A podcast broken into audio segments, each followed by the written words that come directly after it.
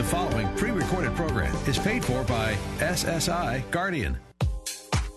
Welcome to Living Well with Dr. Peg, with your host, psychologist and author, Dr. Peggy Mitchell Clark. Living Well with Dr. Peg explores a variety of mental health, wellness, and safety topics. Brought to you by SSI Guardian. Living Well with Dr. Peg shares effective and practical psychological strategies based on biblical principles for living well and staying safe. To listen to previous episodes, learn more about Dr. Peg's mental health and safety workshops, or to register for an upcoming VIP personal transformation retreat visit drpegradio.com. And now, here's your host, Dr. Peggy Mitchell Clark. Hello, listeners. I'm blessed to be back with you for another episode of Living Well with Dr. Peg, which is brought to you every week by our sponsor, SSI Guardian, coming to you from Denver, Colorado, and streaming around the world online and from your smartphone apps. And if you missed last week's episode or any episode of Living Well with Dr. Peg, be sure to go to drpegradio.com for the program archives. You can listen to a variety of topics ranging from mental health to managing your finances to making behavior changes. And it's spring, and what a great time to work on your goals and spring forward. If you want to experience lasting change in this season of your life, I'd like to invite you to register for one of my upcoming Do Something Different for a Change personal transformation retreats. By scheduling either a private individual retreat or small group retreat, You'll enjoy a full day of refreshment, personal reflection, and strategic planning, and together we'll, we'll explore where you are, where you want to go, and identify what's holding you back. You'll leave with specific strategies and an individualized plan to accelerate your personal transformation and help you spring into your new season.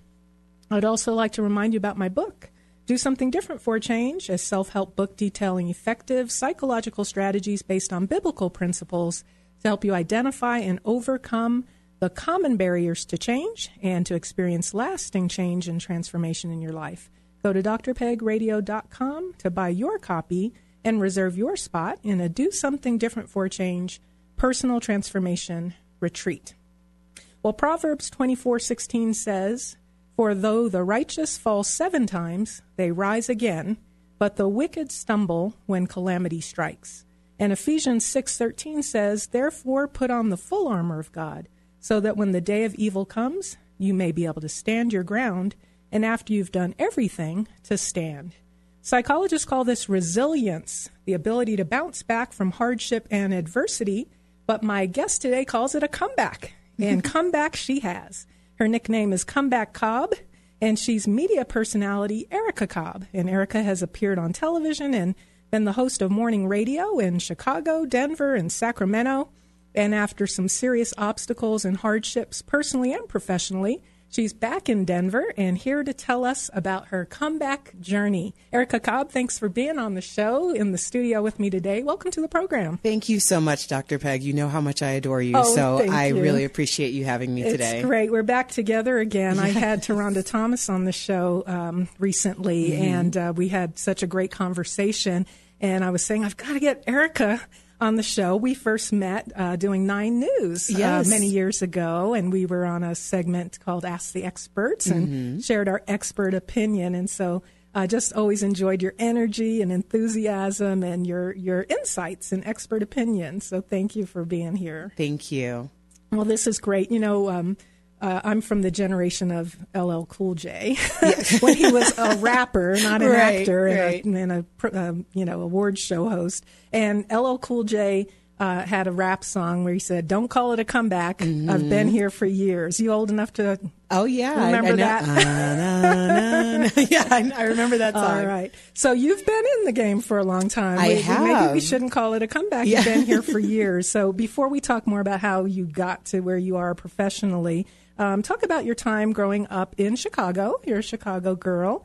And I read in your, Bob, your bio, your mom is a professor, uh, yes. a gifted math professor, in fact. And your dad is a funeral director. So That's there's got to be some fun stories in there. Oh, yes.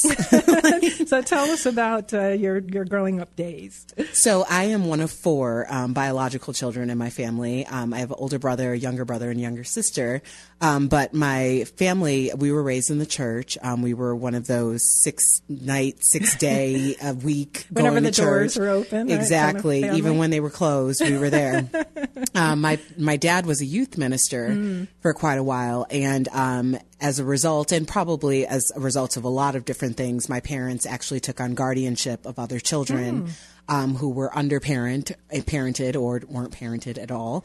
Um, so we were raised with a very open door policy for children, especially those who were in um, risk or in danger of either being part of a part of the system or um, you know they just weren't getting the proper care that they needed. So um, we, as a result, I think that I've always had a very um, open feeling about people um, because you just never know what people are going through. Yeah.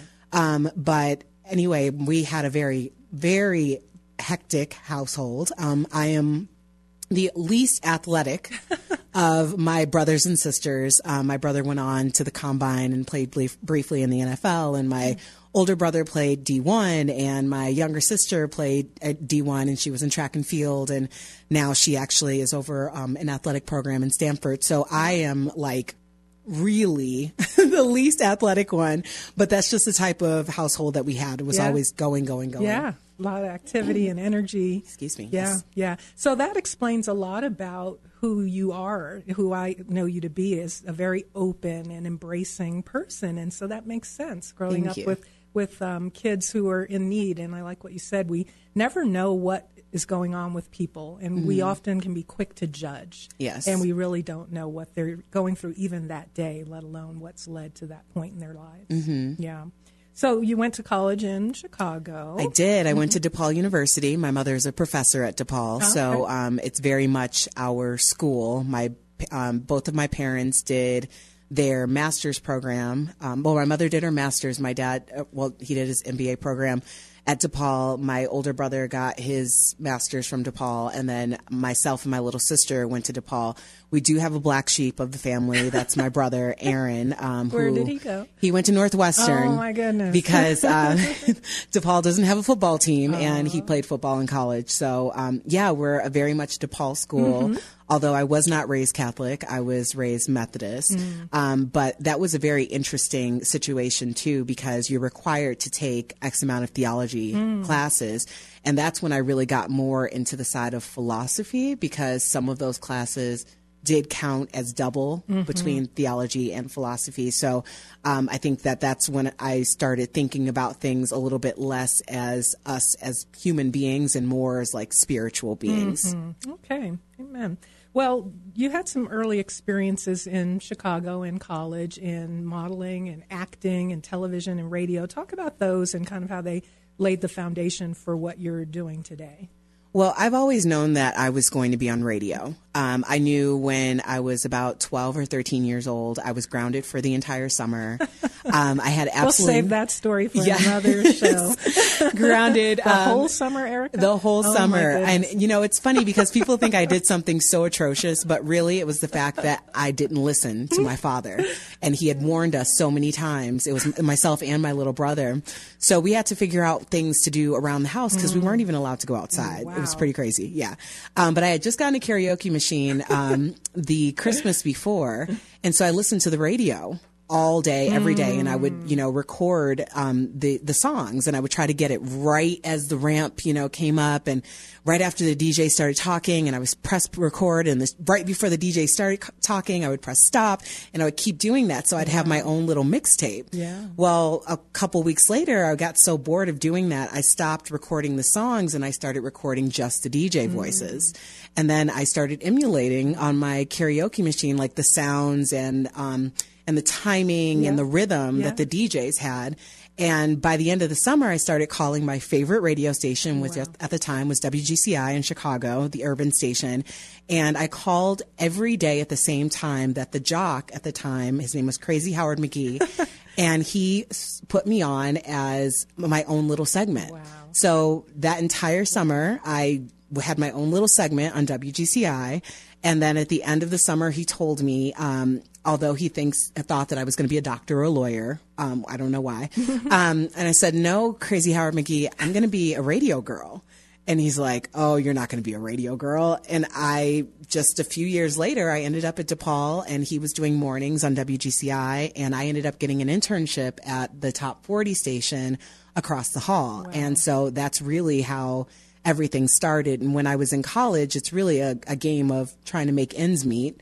So one of my girlfriends was modeling, and I thought, well, I, I guess I could do that. I mean, it seemed like a, a numbers game. So I'm like, all right, if I go out to 10 auditions, maybe I get one. And the money was good. So I started doing that. And I booked jobs with McDonald's and Ebony Jet and Galyan's, which is now Dick's.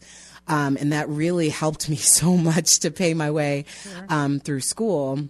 And then shortly after I graduated, I ended up on the night show um, after an internship um, with w- or WKSC, which is Kiss FM in Chicago. And then shortly after that, I became the morning girl across the street at B96 in Chicago, which is like a top 40 rhythmic station. Wow, that's Yeah. a whirlwind story. Crazy. And you say what the enemy meant for evil, I mean, God turned really, around and used for good. You got yes. Mm-hmm. yourself in trouble, not listening, and on punishment. And look how God turned that all around for your good, for your destiny, your It- purpose. It taught me to listen. Yeah. Oh, yeah. Yeah. So. Excellent. Which comes in handy as an interviewer and, Mm-hmm. and doing all of your stories that, that you do on the radio and television. So now, how did you end up in Denver on radio, television, and even um, you spent some time as the in arena host for the Denver Nuggets? Yeah, I, you know, um, again, listening and timing are really keys to every story that I have because I um, ended up on this on the station B96, which is a very well known and very well respected station in the radio industry. Um, they're known for breaking a lot of new artists and new records. So I got exposed to so many things. Like, I mean, I just got goosebumps right now just thinking about it because when I was 24 years old, I had no idea what was coming for me at that time. So at the end of it, I had two co-hosts who will absolutely go down in the Radio Hall of Fame, um, very celebrated individuals one still on the air in Chicago, and they had one of the largest radio contracts um, at the time, right behind Howard Stern. They were signed right after him. Um, I didn't. People thought I did. I did not. Um, but anyway, as a result, you know, with ratings and how the whole system goes, they decided to end the show with them, but I was a part of that. So they decided to let us all go. And at the time, it was like, oh my gosh, you know, I started out in market three. Where am I going to go from here? I have no place to go. And so I ended up going to Mexico for a week um, at the time and uh, with my husband at that time. He's now my ex-husband, but we can get to that later. Um, so we went to Mexico and I turned off everything, unplugged everything. Well, interestingly enough, the first day that we were in Mexico, I'm standing in the pool and really trying not to think about what had just happened the day before. And I'm talking and this woman's like, Oh my gosh. You're Erica Cobb. What happened? And she starts crying oh in the pool because All the way in Mexico. in Mexico because we were a CBS station. So mm. CBS television did this whole, you know, Eddie, Jobo, and Erica have been let go, blah, blah, blah. So everyone knew. And I just start bawling in the pool because I'm thinking, how did this happen? So anyway, long story short, um, we did. I did become friends with her, and I still keep in contact with her. but um, as a result, I met one of her really good friends who were- they were all vacationing together, and they were from Denver. So the entire week, they just kept making these jokes about, "Oh, it'd be so great if you ended up in Denver," and they were telling me about how wonderful the city is and how beautiful it is, and I was like, "Oh, I loved. I love the sound of Denver." So we land in a snowstorm and I saw nothing in this cab. But as we're driving downtown back home, I saw this sign and it said Southwest now with nonstop flights to Denver. And I was like, oh, Is we'll go. I know, we'll go and visit Rick and Annette, you know? so then I put, plug my phone in and I look at my phone and I had a million messages, but for just maybe five brief seconds, I saw an email and the subject line said, Denver's calling. wow. And I was like, um, okay, I, I hear you. I hear you. So I got home and I read the email like five times. The next day I called my former boss and he's like, I'll put you in contact. And I was out here in a matter of Wow. a week or two. And not even a month after I was let go, I had a new job and I was in Denver. Yeah. And it just was just just like that. Wow, that's so I knew I was supposed to be here. Amazing. Well, I'm talking with Erica Cobb, who has a very interesting path to ending up here in Denver. Nothing but the hand of God. We see the hand of God every step of the way. Uh, and so we're grateful that you're you're here in Denver now, but you left and Mm-hmm. you're back again, and we'll we'll get to that part of the story as well.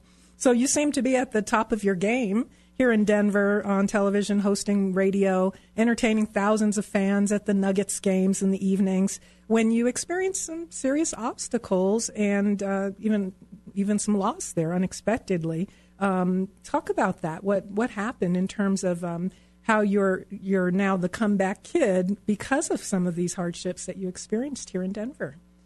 You know, I I really take every experience that I've had because I really have put myself in arenas where there is a lot of rejection. So when it comes to rejection, I don't take it very personally. Um, so for me to get to where I got to, um, feeling so rejected and dejected at a certain point in my life, there was just a lot of pile up. It wasn't a single, one single thing. And, um, what Chicago taught me by getting let go there is mm-hmm. that there is new life. And to be honest, I experienced so many amazing things in Chicago. I mean, I mm-hmm. interviewed everyone from mm. Obama to mm. 50 Cent to Mariah Carey to Madonna, you know, like mm-hmm. anyone you can think of. And, and so many doors were open to me. And it was different in Denver. Um, it's a smaller market. But what I achieved in Denver was I got to find out what it's like to be the local radio girl, Yeah, yeah. which is a lot different in a larger city like Chicago. You know, you have Michael Jordan walking down the street. No one's looking at Erica. Right. From, You from know? the radio. right. um, so here it was a little, it was really crazy because I ended up getting a couple of magazine covers and, um, we did really great in the ratings and I was very identifiable for a multitude of reasons, let's be honest. Um, I was really one of the only black people on the radio. Um, black females at the time, like very little. I think there was maybe maybe one other at the time. Um, so it was, um, I was, I was in a very identifiable situation. And as a result of coming from a larger market, it was, I had a lot of experience in mm-hmm. all of these different things and I was ready to take on whatever.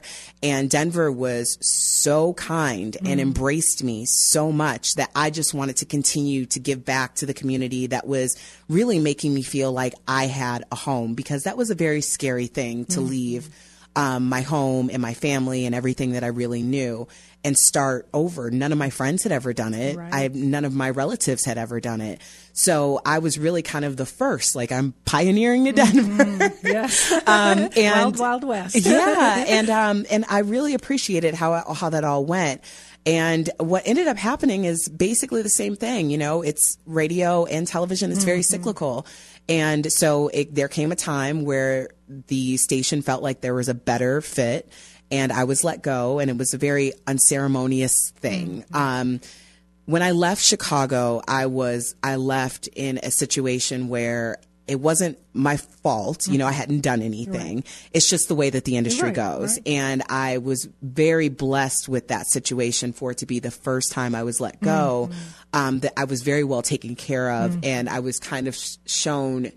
This is, you know, we have your back. We believe in you. It's this isn't for Right, you at yes. this point so that really helped a lot. Um, when I left the station in Denver, it wasn't like that at all.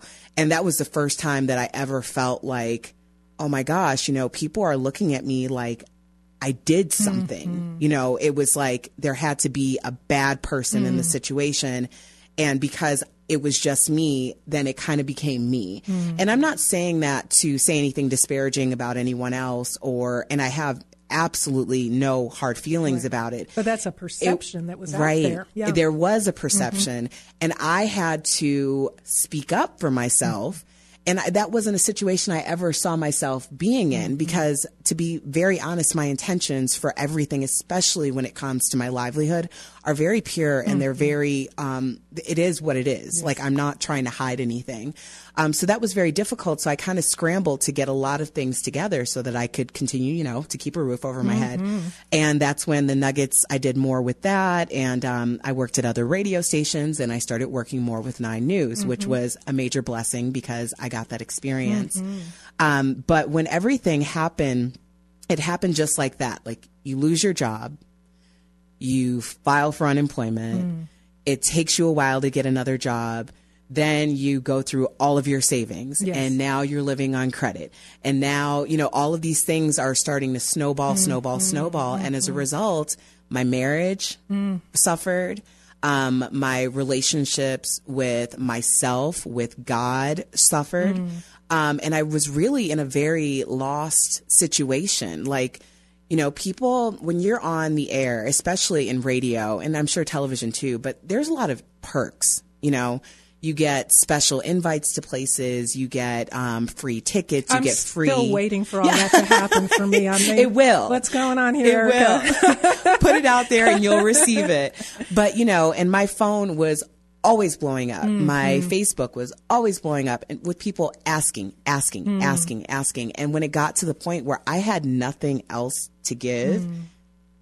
all, all of that stopped. Mm. Like no one really notices you or, you know, they don't check in on you because you don't have anything to offer them. So that was a really big wake up call because I was, you know, still under 30 at that point or around 30. And, um, I, I had a lot of growing up to do still at that point. But, um, yeah, as a result, you just snowball. And, um, it got to the point where I woke up one day and I literally, you know, I'm, I'm divorced, I'm unemployed, I'm bankrupt, and I was in severe depression. You know, I mean, everything suffers when you suffer like that. Wow. Thank you for being so transparent. Um, I read something that you wrote. Uh, you said because you were still in the public eye, even though you weren't, you know, in, in your professional role anymore, still in the public eye, and you said you resolved to fake it till I made it back. Uh, talk more about that. I tell people um, there's a, an, an interview. I can't. Um, Brené Brown, I think, or uh, I think that's her name. Uh, she interviewed Oprah, and um, she talks about not everyone deserves to hear your sad story, and um, and especially when you're in it, not everyone deserves to hear that story because you really you start to see things that maybe you weren't privy to before. And what I was noticing was that there was a lot of interest, but the interest wasn't for any reason other than um, to be voyeuristic. You know, people want to see how you took the fall, you know, how your pain is doing, um, not to add any real value back to your life sometimes. So um, that was something just the fake it till you make it thing um, was really important for me because I come from a ver- very proud family and you know you don't show your scars you show your strength and that's what I needed to do at all times because I had to believe that I was strong enough to make it through. And so that transparency, um, I think, is a, is part of the healing. Um, you know, the Bible says we overcome by the blood of the Lamb and the word of our testimony. And so, at some point, uh, it's beneficial for you to share, and it helps others. And so, talk about that desire to in share in being transparent when you when you finally were ready to, and it wasn't about people being voyeuristic. It was about this is part of my healing process and how I think I can help others. How, what was that like for you? I think it's a little bit of both. Um, in the beginning, it was a part of my journey. It was a part of my healing to start to be able to talk about it because when you can really talk about things and not be emotionally driven back from it, um, that's very important. And so I thought, I want to be a blessing to others because there were people who were absolutely in my corner and there mm-hmm. were, you know, soldiers who came through that were like, listen, girl, we got your back, you know? Mm-hmm. And because of them, I wanted to show people because a lot of times people will look at me and say, oh, well, you have it together mm-hmm. or, you know, whatever it is. And they don't see the full picture. And so this was my opportunity to say, I did this. I was in the dark and I came back out in a greater light mm-hmm. and you can do this too right. so mm-hmm. do it with me yes and being able to not only encourage people if i can do it so can you mm-hmm. but you can help share some of the lessons you learned along the way and yes. that's what your comeback.tv website is all about come back with erica cobb we're going to take a break and when we come back erica will share her experiences as wait for it a bodybuilder don't go away we'll be right back 94.7 FM, The Word. One needs to look no further than today's headlines to understand the threats facing American schools. They remain soft targets for violent threats, and yet our schools go largely underprepared. Our children deserve the highest level of education in the safest learning environment possible. The SSI Guardian QAL, or Quick Action Lockdown, is the fastest and safest way to lock down a classroom. This revolutionary device provides schools with maximum locking protection while meeting all safety, fire, and building codes. Designed by the leading lock experts in the world, the QAL is the only lock that meets Department of Homeland Security primer recommendations. SSI Guardian QAL now makes classroom lockdowns fast and safe with the red button. As a parent, you have every right to demand that your child is afforded the best classroom protection.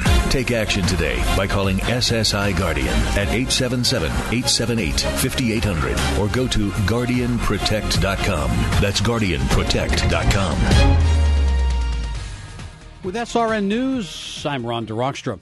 The White House is throwing counterpunches to deflect attention from three investigations into the Kremlin's interference in the election and alleged Russian ties to President Trump or his associates. The White House says the real story is the Obama administration officials potentially leaking classified material about Americans, including his former national security advisor. And reaching back to the campaign, aides allege Hillary Clinton had more ties to Moscow than Mr. Trump. A new poll by the Associated Press and NORC Center for Public Affairs Research finds a slim majority of Americans favor an independent investigation into the Trump campaign's ties with the Russian government. The polls shows public views about the controversy sharply divided along party lines. An avalanche of water from three overflowing rivers swept through a small city in Colombia while people slept, destroying homes and killing at least 112. This is SRN News. This is Denver's all new 94.7 FM, The Word. If you are a Colorado veteran and you are not in a VA mortgage, you've probably been lied to. If you're a veteran and not in a VA mortgage, 99% guaranteed, you're paying too high a rate, throwing away thousands of dollars a year to a bank that will never tell you they're taking you for a ride. As a vet, you're entitled to use a VA loan over and over again. You should be paying zero in mortgage insurance, and you can take out 100% of the value of your home for paying off credit cards. Your bank is never going to tell you how much you're throwing away, but I will. I'm Brian Murphy, owner of Front Range Mortgage, a local Colorado only mortgage team that has helped hundreds of veterans to drop their mortgage insurance, save thousands, lowering their payments, and pay off high interest credit cards. Call me and my local team for a painless five minute conversation to see how much we can save you. Our number 303 500 1900. That's 303 500 1900 or visit frontrangemortgage.com. NMLS 378844, regulated by the Division of Real Estate. We want to invite you to join us weekdays at noon for Daily Sufficient Grace with Pastor Daryl Wilmoth of Front Range Calvary. You can also hear Daily Sufficient Grace every Sunday at 8:30 a.m.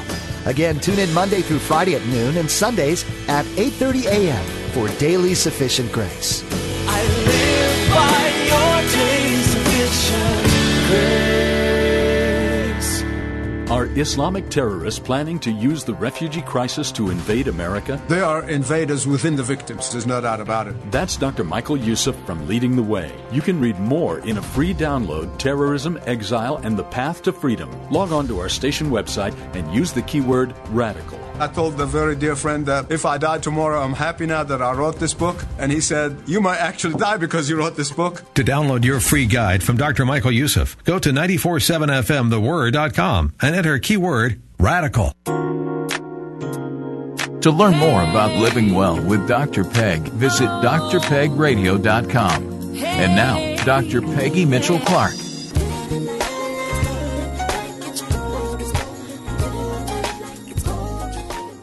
Welcome back, everyone. My guest is Erica Cobb, media personality and comeback kid. so, Erica, how can listeners uh, reach out to you? Well, you can reach out to me on Instagram at Erica Cobb, um, Twitter at Erica Cobb Media, or you can reach out to me on Facebook, Erica Cobb, or you can go to my website, which is just comeback.tv, okay. which might be the easiest way to find it. Excellent. And I'll put a link uh, to your website as well from my website, drpegradio.com. So Erica Cobb, yeah. media personality, radio, television, internet sensation. Um, I know I'm showing my age because I still haven't really gotten into Instagram. Oh. when my kids defected from Facebook and didn't tell me, and I was like, they're they're not posting much anymore. I only joined Facebook years ago when my kids were teenagers to keep tabs on right. them. And next thing I know, I'm like, they're not on here much mm-hmm. anymore, and they failed to tell me they're over on Snapchat and Instagram now. Imagine that. so I uh, teased up um, uh, your your experience as a bodybuilder. Yeah. so talk about that. Um, we don't every day meet a bodybuilder, let alone a female bodybuilder. Um, and I know that that you may have been in a kind of different kind of category. Yes. So yes. talk about that. So um, I competed in the National Physique Committee for four seasons, um, and I competed in the bikini division. So it's a much more um, your lean, lean muscle. Um, they say more like what you would see on like Maxim type thing. Um, and that's what the girls look like. Um, and the funny thing is when I started competing, I was 30 and most of the girls I was competing against were between like 18 and 24. Mm-hmm. Um, so I, and I was always about 10 pounds heavier mm-hmm. than most of the other girls that I was on the stage with. Um, because I just carry a lot of muscle and, I really, you know, it's interesting because I would post pictures and, you know, people have very strong feelings about um, body and body image and all of those different things. And the reason why I started competing actually had very little to do with my physique at mm-hmm. all. Um, I started competing because I was trying to take some control mm-hmm. back over my life. And it really gave me a routine where I, you know, I was doing mornings at the time and I needed to be at work at 4:30. So that meant getting up at 2:30 in the morning, mm. doing an hour of cardio, planning out my meals, um, having just a very regimented day because as a result of leaving home and I had all of these obligations and I had all of these different people, um, I didn't have that when I got to Denver and I got very lost, mm. especially I'm, I'm done with work at 11 a.m. You know, yeah, what do I do, do now? Do rest of the day. so I, I did that. And then the first competition, I thought it'd be my only one. And I came in last and I just thought from my trainer, I, I want to do this and try to do better. Mm-hmm. So the next one I came in first. Wow. And to this day, I'm so grateful for that experience because when I started launching the comeback, I used the same exact routine. Mm that I did for when I was competing to rebuild my life. Mm. And I said mind, body, and spirit. And really, what it is is just chipping away at something every single day. Mm-hmm. And if it weren't for that process of knowing that in three months I can go from this to being mm-hmm. on stage and I said, when I started the comeback, in one year, I can go from this to being here. Yes. And now it is, here it is a little over two years later, and I've realized all of my goals. Mm. So now it's time for the next thing. yeah, absolutely. I have a similar experience. Wasn't into bodybuilding, mm-hmm. but I uh, started training and competing in triathlons. Yes. Sprint triathlons. So a shorter distance than your Olympic uh, lengths. Uh, but it was following my divorce, mm-hmm. and um, just my kids had been involved in youth triathlons, and one of the leaders of the group said, "Well, why don't you try one?" And so, just to be a good example and role model for my children mm-hmm. of being able to take a risk and doing something out of my comfort zone, I said, "Sure, I'll I'll try it." Well, I loved it. Yeah. Uh, and because I was a college professor at the time, I had summers off. So I could start training in the spring around spring break. Uh, you know, you come out of your winter hibernation mm. and your your uh, Thanksgiving and Christmas yeah. weight gain and sluggishness. So it was just a great time of year to get physically active again and I had all the time in the world over the summer because I wasn't mm-hmm. working. And I'd spend hours, you know, three, four hours a day training. Yeah. And so it was just something that gave me some discipline, um, a routine. Um, it really showed me that I can do anything if mm-hmm. I set my mind to it and I have a plan and a strategy. And like you said, a little at a time, just chipping the rock And I think it, there really are a lot of lessons that can be learned in training and preparing for something physical. Yeah. Uh, you you learn some lessons about what you're capable of. Uh, one of the triathlon series that I participated in, their slogan was "The woman who starts the race is not the same woman who finishes the race." And I I, I, tell people all the time, it's just about being in the race. and hopefully you will finish. It doesn't matter if you come in, you know, 2,052 out of 3,500 women, which was kind of my ranking. I was in the race. And I finished the race, and my time got faster every year. I ended up completing eight by time all was Mm-hmm. Said and done. So I totally appreciate what you're talking about, coming out of hardship Mm-hmm. and setting a goal, any goal, and having a plan and a strategy and a little at a time making progress towards that. It's, very exciting to see yourself doing that, isn't it? It really is. And I think as adults, we kind of get out of that. You know, children, everything's new, you know, so mm-hmm. start trying something new is very easy for them because mm-hmm. that's what they're used to. But when we become adults, we get very much in our own, Yes. this is where our strengths are. And we literally will just cl- turn our backs on things that aren't comfortable or familiar to us. Outside our so comfort zone. I, that, I really appreciated Yeah. that experience. Absolutely, and that's my mantra: do something different for a change. And we we say we want change, but we won't make changes. We Mm-hmm. want something different, but we don't do something different. Why? Because it's hard, it's Right. scary, and it comes at a cost. Yes. and that's really what your comeback is all about. Is I'm going to do something that's hard. I'm going to do it even though it's scary, and I'm willing to make the sacrifices required. Yes. Absolutely. So, um, you said you uh, set out some goals and you set a timeline of a year for your comeback. And here you, if I heard you correctly, a year later, you've accomplished all those goals. You you achieved everything you set out to. What were some of those things? Well, I wanted to. Um, I wanted to become healthier. Hmm. Um, I wanted to get off the yo-yo dieting train because, I mean, as you mentioned, through when you go through the holidays and you get sluggish, Yes. and so um, my weight loss and gain was pretty drastic, Hmm. especially when I was competing. I was losing, you know, thirty to forty-five Hmm. pounds in a matter of three to four months, which isn't healthy. healthy. um, and then I was putting it back on.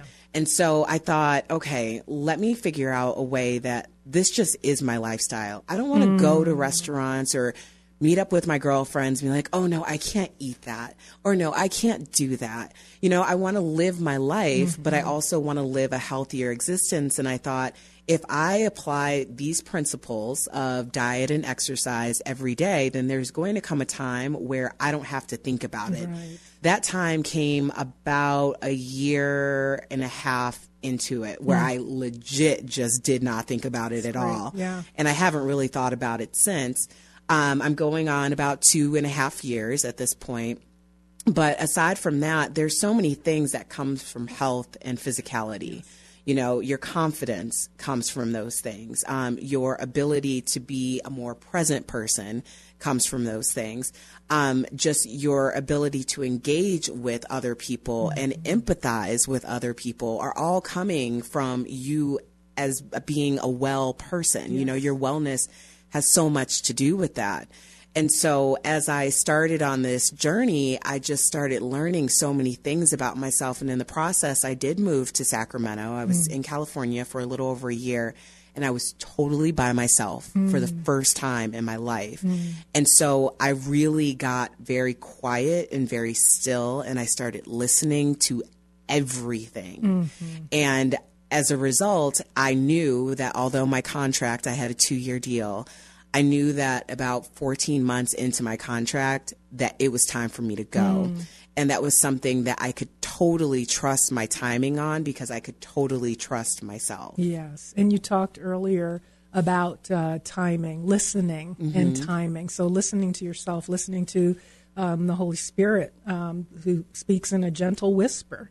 Um, it's not always an audible, you know, sign. Southwest is flying to Denver, flashing neon signs. Sometimes it's a very subtle uh, shift on the inside that we have to train ourselves to be able to listen to. Number one, and then obey. Yes. and then do it in the right timing. Sometimes it's um, saying yes immediately. Sometimes it's yes and waiting for the right time. And so you were you were in Sacramento for um, a two year contract, but but left prematurely. What what was kind of the impetus for that? You know, I I had had about 15 years of radio, um, big market experience, and I learned that when you're told something, it's very different than when you're shown something, and it's very different from when you feel something. Um, people say a lot of things to you. They show you something completely different, and then your feeling has to go with go with that one way or the other. Um, so I was not feeling like this was my long term feeling. And because I had experienced what it's like to overstay my welcome and then be on someone else's timing, Yes. I thought I should be proactive. And I took a lot of steps before I made the decision to go ahead and, and Yes, resign. that's so so key. I love that. You can be told something, you can see it, and you can feel it. Yeah, or it's shown something, and then feel it. And we have to learn again to trust our intuition, which we know is the Holy Spirit speaking to us. Um, so, also in coming back to Denver, you had another big change in your personal life. Yes. Um, so I got engaged um, the November before I left um, left Sacramento, which was about an eight month period. Um, I got engaged to an amazing man that I met here before I left for Denver. Um, he. Left is- for Sacramento, or left for Sacramento, yes. Um, and he resided in Denver, so we had been going back and forth, Mm-hmm. and so I decided that right before the wedding, we'd I'd move back and Okay. start my life over here. Okay, excellent. Well, we'll learn more about this uh, Mr. Wonderful. What's his name? Anthony. Anthony. We'll learn more about Anthony uh, when we return um, and learn what it's like for you to be a newlywed and anything you can share, especially with my millennial listeners, is one one reason I wanted you on. Besides uh, this inspiring message of, of the comeback, was speaking to a, a younger generation. That sometimes for people my age, it's a little confusing to understand. so, talking about what it's like to be a newlywed mar- married to the wonderful, amazing Anthony. Uh, my guest is media personality Erica Cobb, and I'm Dr. Peggy Mitchell Clark. This is Living Well with Dr. Peg. Stay with us. We'll be right back. 94.7 FM, The Word. Schools can no longer afford not to invest in a professional, evidence based advanced safety education training program. It's the single most important decision and investment a school administrator will ever make in their professional career. When all else fails, training and preparation are the only things that will increase your chances of survival in a violent incident such as an active shooter or act of terrorism. SSI Guardian has set the new standard in advanced safety education by providing evidence based advanced training programs tailored to your needs. While there are many basic training programs largely based on opinion and emotion, SSI Guardian is the only advanced training program of its type with an accredited continuing education unit or CEU issued by an accredited university. SSI Guardian has set the new standard in advanced safety education by providing evidence based advanced training and solutions to learning institutions, faith based, and professional organizations. To learn more, call SSI Guardian today at 877 878 5800 or visit GuardianProtect.com. To learn more about living well with Dr. Peg, visit drpegradio.com. And now, Dr. Peggy Mitchell Clark.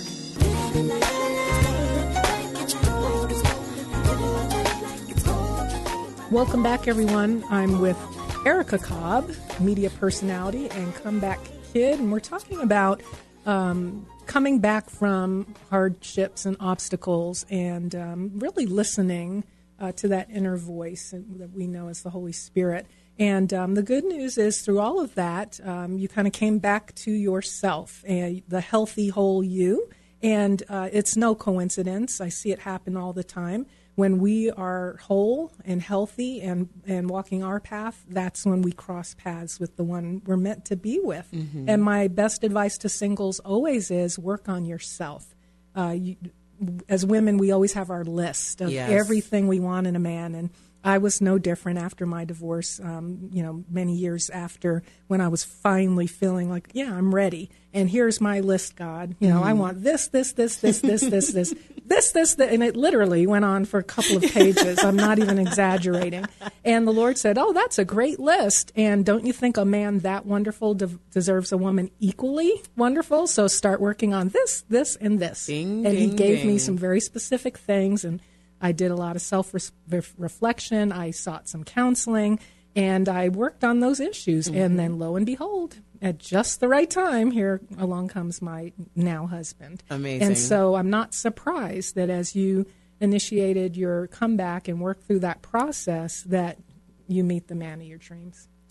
Yeah, I um I was actually so I was kind of at the beginning of regrouping Mm-hmm. when we met. Um, not when we met because we hadn't met years before, um, but when we like really connected. Reconnected, yeah. And um, I just remember we're sitting at dinner.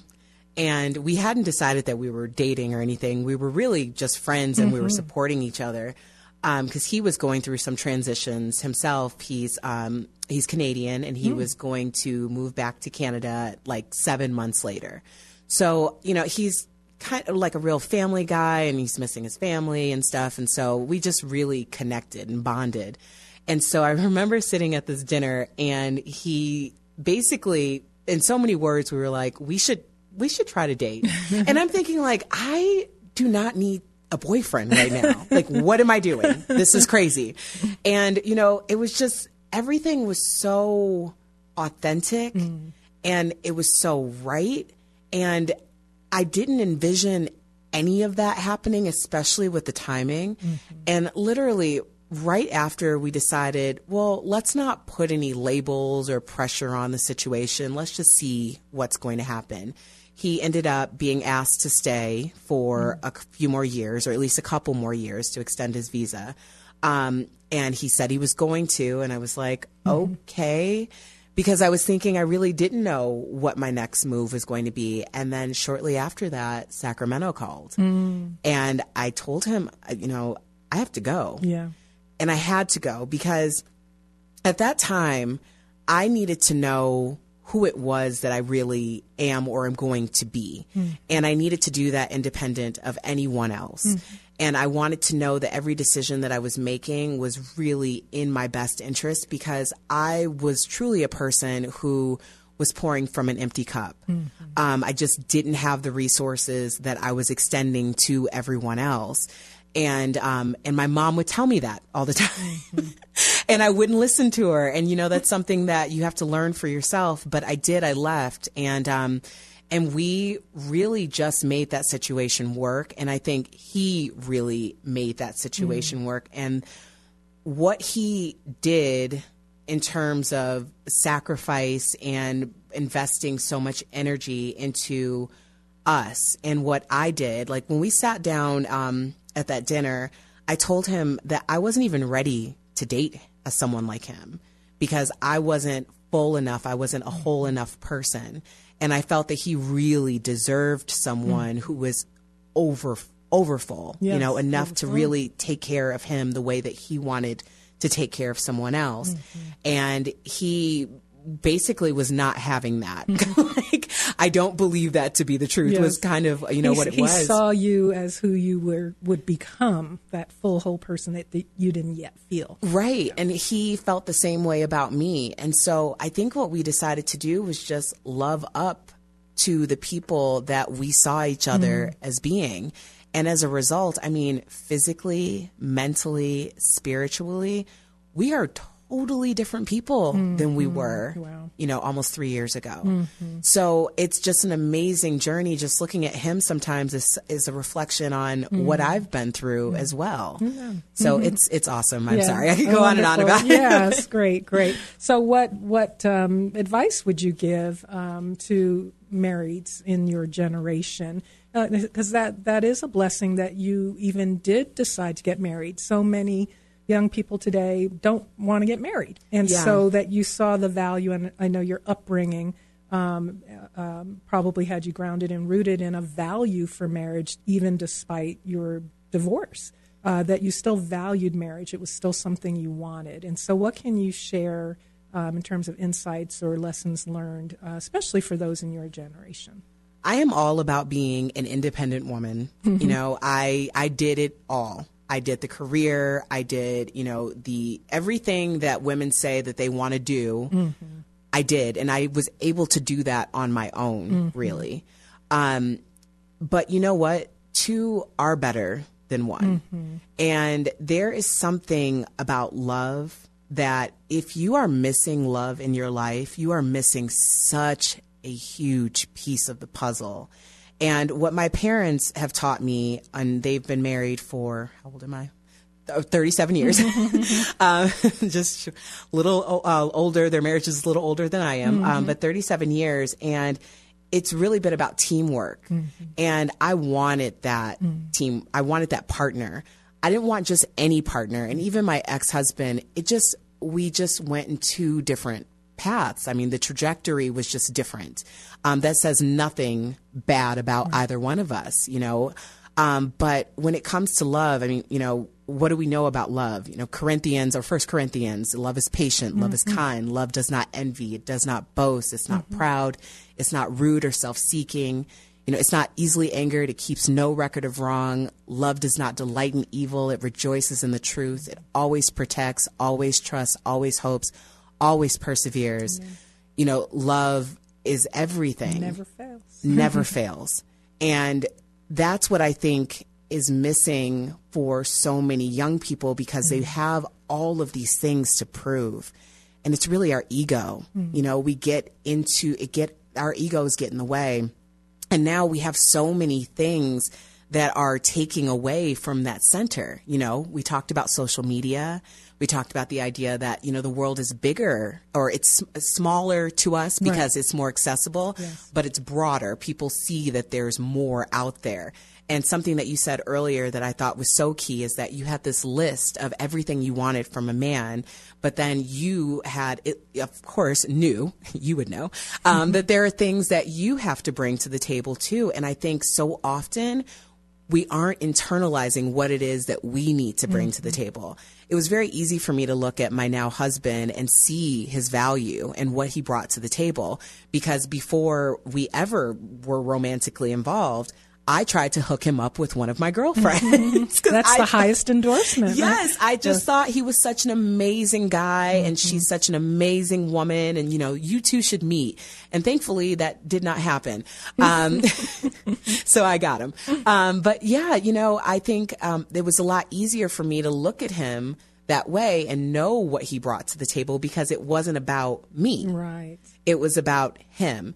And when he had that type of interest in me and grew to love me that way, I wanted to be the type of mm-hmm. person that I thought he deserved. Mm-hmm. And so I, I think working on yourself and understanding who you are and what you need and what you mm-hmm. bring to the table, because every morning we wake up the same time, 5 a.m., we work out together, we make breakfast, he go- goes off to work, I work from home. Um, and we do all of those things together, and it's all a support system. Mm-hmm. And it is amazing. And I think sometimes so many people are missing out on that mm-hmm. because they believe that they're jaded by love. Mm-hmm. And it's out there. It really is. Yes, yes. And God gives us the desires of our hearts, and and what He knows some are called to singleness, and and um, and they may know that, and then others of us, it's the desire of our our heart. And I tell people instead of focusing on being married, really focus on being a wife. And mm. the revelation I had was that my husband, before I met him, was a real person out there. The man that I was desiring um, to be a wife to was a real flesh and blood person. He wasn't a mm-hmm. fantasy in my head, mm-hmm. and I could start praying for him now. Uh, and I could start being the best wife I could be. That the Lord, with the Lord's help, I could be now.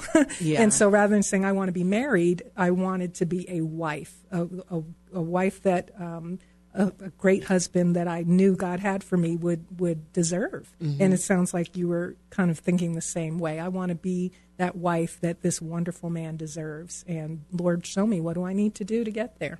And that's a lesson I took from my first marriage. You know, I I am a better wife. I'm a more present wife. Mhm. I understand that it's give and take, and I think sometimes we get into relationships and it's so centered on we what what I I I I I I, Yes. I want. Yes. Um, and and things just don't work out. They that don't way. work that way. Well, Erica Cobb, thank you. It's just been a delight to have Thank you on the program today. Thank you so much for your transparency and sharing your insights and resilience and coming back. Um, listeners, you can tune in every Saturday from 1 to 2 p.m. for Living Well with Dr. Peg and go to drpegradio.com to connect with my guest, Erica Cobb, learn more about my books and retreats. My guest has been Erica Cobb. I'm Dr. Peggy Mitchell Clark, reminding you to live well. And remember, if you're feeling stuck and ready for change, don't forget to check out my Do Something Different for Change VIP Personal Transformation Retreat. Again, go to drpegradio.com to reserve your spot today.